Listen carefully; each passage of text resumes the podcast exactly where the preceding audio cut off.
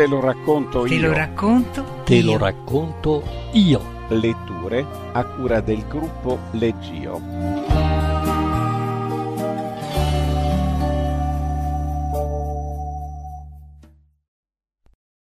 L'aggeggio di Clifford Simac.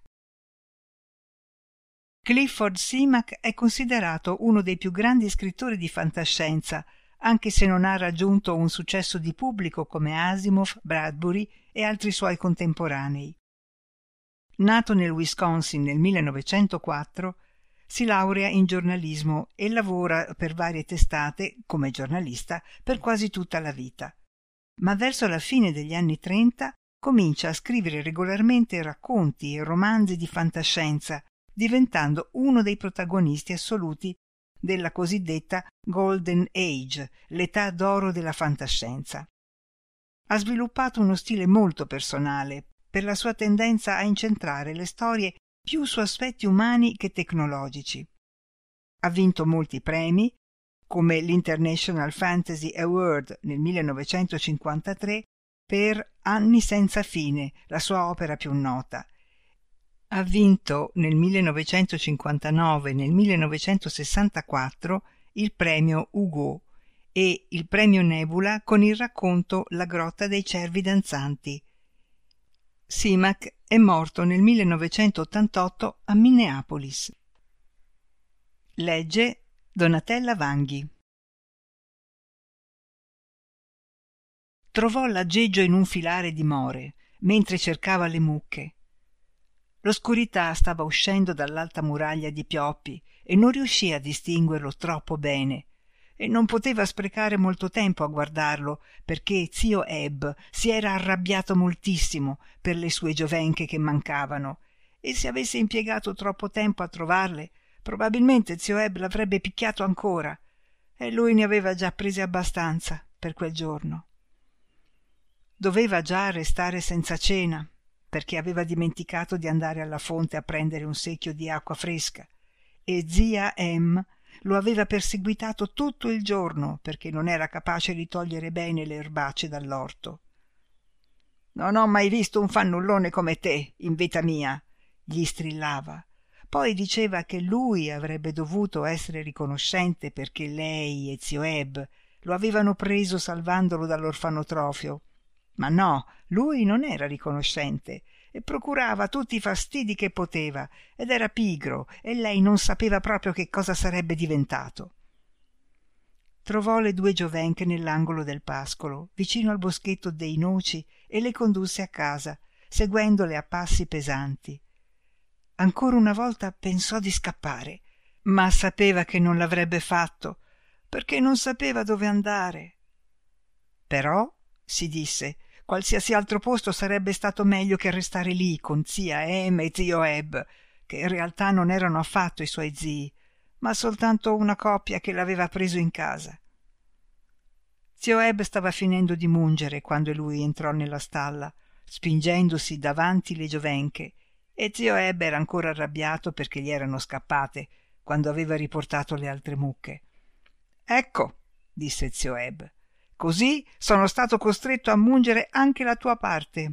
E tutto perché non hai contato le mucche, come io ti dico sempre di fare per essere sicuro che ci siano tutte. Per punizione finisci tu di mungere. Così Johnny prese lo sgabello a tre gambe e un secchio e munse le giovenche. E le giovenche sono difficili da mungere e ombrose, e quella rossa sparò un calcio e buttò Johnny nel fossetto di scolo, rovesciando il latte che era nel secchio. Quando zio Eb lo vide, prese la cinghia che era presa dietro la porta e picchiò Johnny per insegnargli a stare più attento e per fargli capire che il latte significava denaro. E poi lo fece finire di mungere. Poi andarono in casa. Zio Eb continuò a brontolare che i ragazzi erano più fastidi che altro e zia Em venne loro incontro sulla porta per dire a Johnny di lavarsi per bene i piedi prima di andare a letto, perché non voleva che le sporcasse le belle lenzuola pulite. Zia Em, disse Johnny, ho una fame spaventosa. Neanche un boccone, disse lei con le labbra cupe nella luce della cucina. forse se avrai un po di fame non continuerai a dimenticare tutto solo una fetta di pane disse Johnny. Senza burro né altro solo una fetta di pane. Giovanotto disse zio eb hai sentito tua zia? Lavati i piedi e a letto. E lavateli per bene disse zia emma. Così si lavò i piedi e andò a letto e ricordò ciò che aveva visto nel filare di more e ricordò anche che non ne aveva parlato perché non ne aveva avuto la possibilità con zio eb e zia em che lo tormentavano sempre. E poi decise che non avrebbe detto loro che cosa aveva trovato perché se glielo avesse detto glielo avrebbero portato via come facevano sempre con tutto quello che lui trovava o aveva. E se non glielo portavano via glielo rovinavano. Così lui non ci trovava più la minima soddisfazione la sola cosa che fosse veramente sua era il vecchio temperino con la sua punta dalla lama spezzata. Non c'era nulla al mondo che lui desiderasse di più che un altro temperino per rimpiazzare il suo ma sapeva che non poteva chiederlo. Mentre se ne stava disteso sul letto guardando le stelle oltre la finestra cominciò a chiedersi che cosa poteva essere ciò che aveva visto nel filare di more e non riuscì a ricordarlo bene perché non l'aveva visto chiaramente e non aveva avuto il tempo di fermarsi a guardare. Ma era una cosa strana e più ci pensava più desiderava di dargli un'occhiata. Domani pensò lo guarderò bene. Non appena ne avrò la possibilità domani. E poi capì che non ne avrebbe avuto la possibilità l'indomani perché dopo i lavori mattutini zia em lo avrebbe mandato a togliere le erbacce dal giardino e l'avrebbe tenuto d'occhio e lui non avrebbe avuto la possibilità di squagliarsela.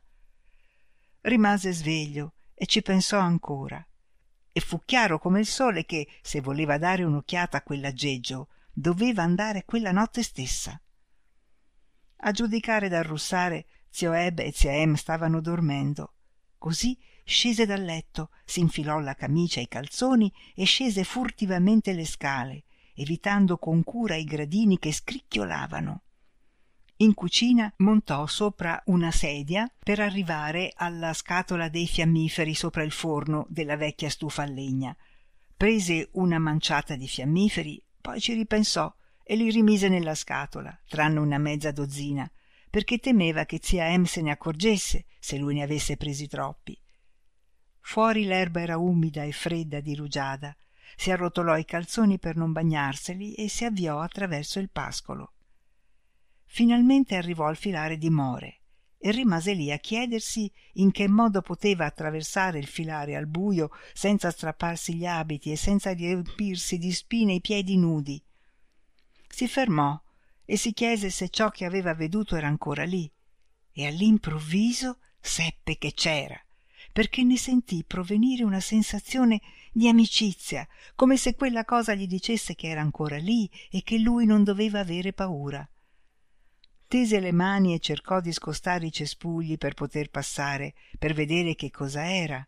Se avesse potuto avvicinarsi pensò avrebbe acceso i fiammiferi che aveva in tasca e avrebbe potuto guardare meglio. Fermati disse la sensazione amichevole e a quella parola si fermò anche se non era sicuro di averla sentita. Non guardarci così da vicino disse la sensazione di amicizia e johnny ne fu un po sconvolto perché non aveva guardato niente non troppo da vicino cioè. Va bene disse non vi guarderò e si chiese se era una specie di gioco come quando giocava a nascondersi a scuola. Tu hai paura disse la cosa. Non devi avere paura di noi. E johnny spiegò che non aveva paura di loro qualsiasi cosa fossero perché erano molto amichevoli. Ma aveva paura di ciò che poteva accadere se zio eb e zia em si fossero accorti che lui era uscito di nascosto. Così gli fecero molte domande su zio eb e su zia em lui cercò di spiegare come stavano veramente le cose ma era sicuro che non capivano affatto alla fine educatamente per non offenderli disse che doveva andarsene e poiché si era trattenuto molto più a lungo di quanto aveva inteso fare, tornò a casa correndo. Entrò in casa, tornò a letto e tutto andò bene. Ma la mattina dopo la zia Emma gli trovò in tasca i fiammiferi e gli fece una predica sul pericolo di incendiare la stalla. E per dare maggior forza alla lezione usò la bacchetta sulle sue gambe. E per quanto lui cercasse di comportarsi da uomo lei lo picchiava così forte che Johnny saltò su e giù gridando. Lavorò per tutto il giorno a togliere le erbacce nell'orto e poco prima che si facesse buio andò a cercare le mucche non doveva deviare dal suo percorso per passare davanti al filare di more perché le mucche erano da quella parte. Ma sapeva abbastanza bene che se non c'erano lui sarebbe andato comunque lì perché per tutto il giorno aveva ricordato l'amicizia che vi aveva trovato. Questa volta c'era ancora la luce del giorno che sfumava nella notte e poté vedere che la cosa qualsiasi cosa fosse non era viva era soltanto un pezzo di metallo come due piatti uniti insieme con un orlo nel mezzo proprio come vi sarebbe stato un orlo se avesse messo insieme due piatti. Sembrava un vecchio pezzo di metallo che fosse lì da molto tempo e vedeva che era bucherellato come diventa un macchinario se rimane esposto alle intemperie. Si era aperto un passaggio nei cespugli di more e aveva arato il suolo per una ventina di piedi. Guardando nella direzione da cui era venuto johnny poté vedere dove aveva urtato e spezzato la cima di un alto pioppo. L'aggeggio gli parlò senza parole come aveva fatto la notte precedente con amicizia e solidarietà. Sebbene Johnny non conoscesse quell'ultima parola perché non l'aveva mai trovata nei suoi libri di scuola. Dove siete? chiese Johnny. Proprio qui dissero lì dentro chiese Johnny qui dentro. Allora non posso vedervi disse Johnny non posso vedere attraverso il metallo. Eh non può vedere attraverso il metallo disse uno di loro. Non può vedere quando la stella è tramontata disse l'altro. Allora non ci può vedere dissero tutti e due. Potreste uscire disse Johnny. Non possiamo uscire moriremmo se uscissimo allora non potrò mai vedervi. Non potrai mai vederci Johnny. Lui rimase lì fermo e si sentiva terribilmente solo perché non avrebbe mai potuto vedere quei suoi amici. Non comprendiamo chi sei. Dici chi sei. E poiché erano così gentili e così amichevoli disse loro chi era e che era orfano e che era stato preso da zio eb e da zia em che in realtà non erano i suoi zii. Non disse come lo trattavano zio eb e zia em non disse che lo picchiavano e lo rimproveravano e lo mandavano a letto senza cena ma come le cose che disse anche quello era lì perché loro lo sentissero e adesso c'era più dell'amicizia più della solidarietà. Adesso c'era compassione e qualcosa che era il loro equivalente dell'amore materno. È piccolo dissero parlando tra loro. Si tesero verso di lui e sembrò che lo prendessero fra le braccia lo stringessero a loro. E Johnny cadde in ginocchio senza saperlo e tese le braccia verso le cose che erano lì tra gli arbusti spezzati e gridò come se ci fosse qualcosa che poteva stringere cui poteva aggrapparsi un conforto che gli era sempre mancato e che aveva sempre desiderato e che ora aveva trovato finalmente. Il suo cuore gridò ciò che lui non sapeva dire la supplica che non avrebbe superato le sue labbra e loro gli risposero no non ti lasceremo johnny non possiamo lasciarti johnny. Lo promettete? chiese johnny. Le loro voci erano un po tristi non è necessario che promettiamo johnny. La nostra macchina è rotta e noi non possiamo ripararla. Uno di noi sta morendo e l'altro morirà presto. Johnny rimase lì inginocchiato mentre quelle parole penetravano in lui mentre quella certezza penetrava in lui. E gli parve insopportabile che dopo aver trovato due amici quelli stessero per morire. Johnny?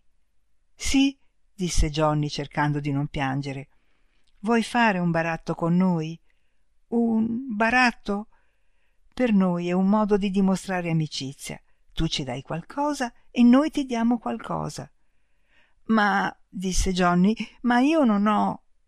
Poi ricordò di avere qualcosa. Aveva il temperino. Non era molto. Aveva la lama spezzata. Ma era tutto ciò che aveva. Va benissimo dissero.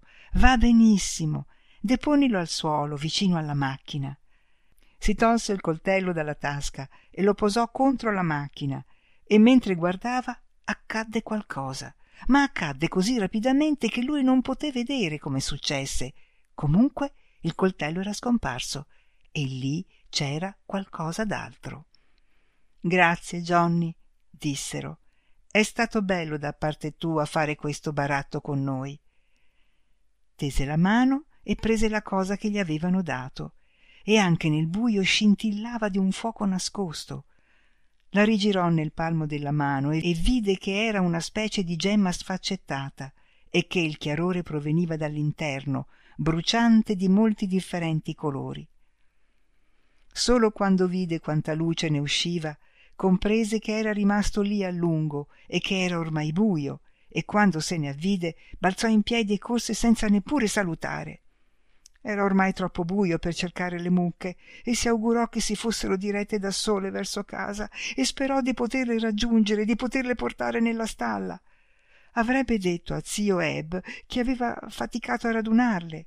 Avrebbe detto a zio eb che le due giovenche erano uscite dallo steccato e lui aveva dovuto ricondurle indietro. Avrebbe detto a zio eb gli avrebbe detto gli avrebbe detto respirava singhiozzando per la corsa e il cuore gli batteva così forte da scuoterlo e la paura lo incalzava. La paura della cosa spaventosa che lui aveva fatto quella cosa imperdonabile dopo tutte le altre dopo che non era andato alla fonte a prendere l'acqua dopo che la sera prima aveva perduto le giovenche dopo che si era messo in tasca i fiammiferi. Non trovò le mucche che rientravano da sole. Le trovò nella stalla e capì che erano già state munte e capì che era rimasto fuori molto più a lungo di quanto avesse immaginato e che la situazione era dunque anche peggiore. Si diresse verso casa tremando di paura. C'era una luce in cucina e lui sapeva che lo stavano aspettando.